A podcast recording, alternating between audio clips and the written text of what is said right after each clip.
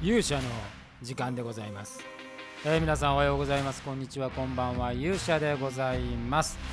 えー本日は月曜日でございます。まあ28日でございますからまあほとんどの方は、えー本日が仕事納めではないでございましょうか、えー私はですねまあ今日はあの本来はですねネオイザナギの編集を追い込むという予定で今現在やっておるんですけれども日中はちょっといろいろ仕事納めということもありましてね、えー仕事の打ち合わせなどが立て続けておりまして、えーようやく今自分の時間を持ちながら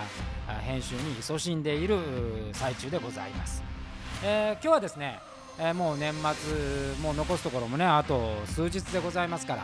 えー魔界を振り返るという、えー企画でいきたいと思うんですが今日はですね、えー鶴姫伝説で、えー出したんですけども第50回の魔界の話をちょっとしたいと思います。それでは皆さんしばしお耳を拝借いたします。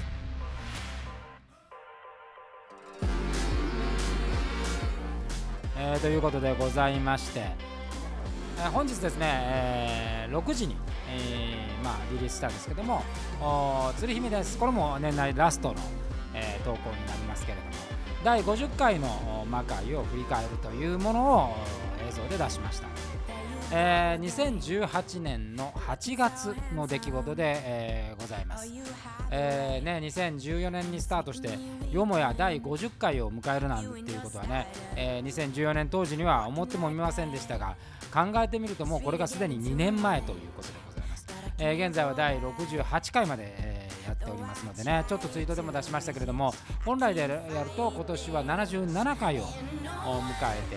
えーいるところでした。ちょうど70回を超えてね、えーもうそうなると100回がカウントダウンみたいな感じになってきたんですけど、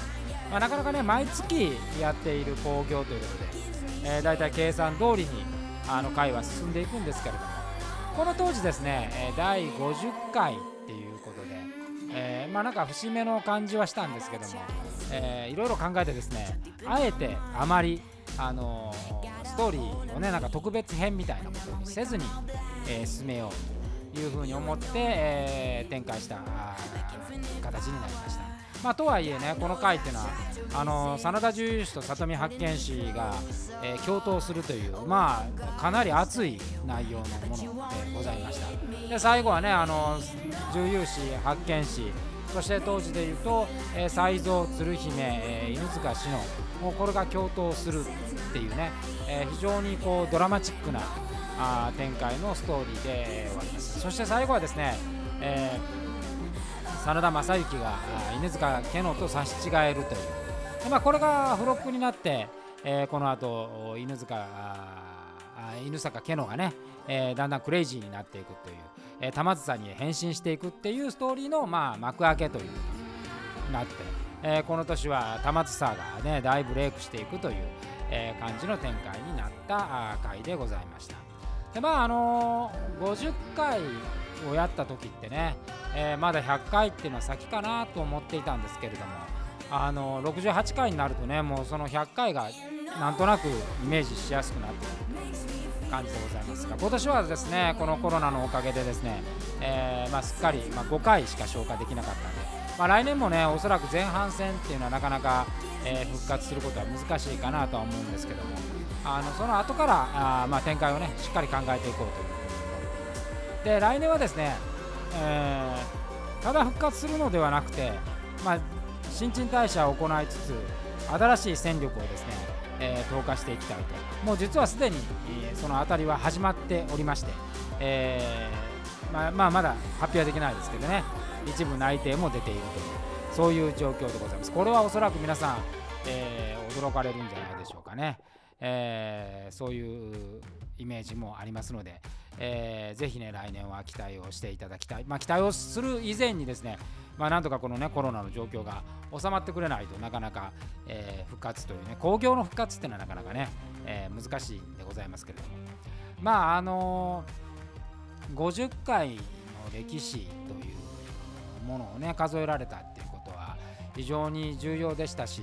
えーしかもそれがストーリーがずっとつながっている50回ですから、まあ、通常のねそのなんかこう公演を50回やったライブを50回やった興行50回やったというものとはですね、えー、やっぱり内容はちょっと違うわけですよ。50回のシリーズをずっと続けているっていう。でそこにはですねこうその人の出てきた人のですね、まあ、この50回のメンバーを見てももうすでにいないメンバーもいれば、えー、ここのこの時にはいなかったけど現在いるっていうメンバーもいたり。いろんな出来事があるわけです。で当時はですねまあなんか都合そのいろんなあの事情で出れなくなった人も、えー、いずれはねあの戻ってきてもらいたいななんて思ってたんですけどまあこれぐらいになってくるとむしろそのこうあの歴史にあの中であの人物たちはいたわけで、えー、まああのね何が起こるかは分かりませんけれどもそれはそれで一つの時代、えー、また新しい才能を探していくっていうのも、えー、これが魔界っぽいかなっていうのは最近思うところでございます。でやっぱりこうずっと同じシリーズを続けているとですねまあ良くも悪くもあのやっぱマンネリズムっていうのはあるわけですよ。えー、でこれをずっと続けてればいいんだと。ところがやっぱり中身の人間というのはですねいろんなように環境も変化すればまあ単純に年を取るっていうことは、えー、いろんな能力も変化する僕はあの年取るってことは悪いことじゃなくてね、えー、肉体的なものは身体能力とか、えー、もう見た目とかっていうのはまあある種衰えるのかもしれないですけども経験が積み重ねることによって表現力が増したり円熟味が増すっていうことがあるからそれをそのままこうあの魔界の中では表現できたらいいなと。まあそれのね僕代表格っていうのがこう浦江梨香ちゃんがね演じる月滝夜叉滝の方だと思うんですよね。あのアイドルっていうところでまだ普段塾にね所属している時に出てくれて、えー、そこからまあ滝夜叉というキャラクターが滝の方というキャラクターになって、えー、そして今や月夜叉という、えー、まあ、お母さんになってるわけですよ。でまああのプライベートでも彼女はねあの普段塾を辞めて、えー、それから結婚されて、えー、お子さんを産んでというそういうプロセスを経ているんでまさにこの魔界とねこうあの並列で動いてるみたいなあのところで。でやっぱりその若い、まあ、最初に出てくれたのが多分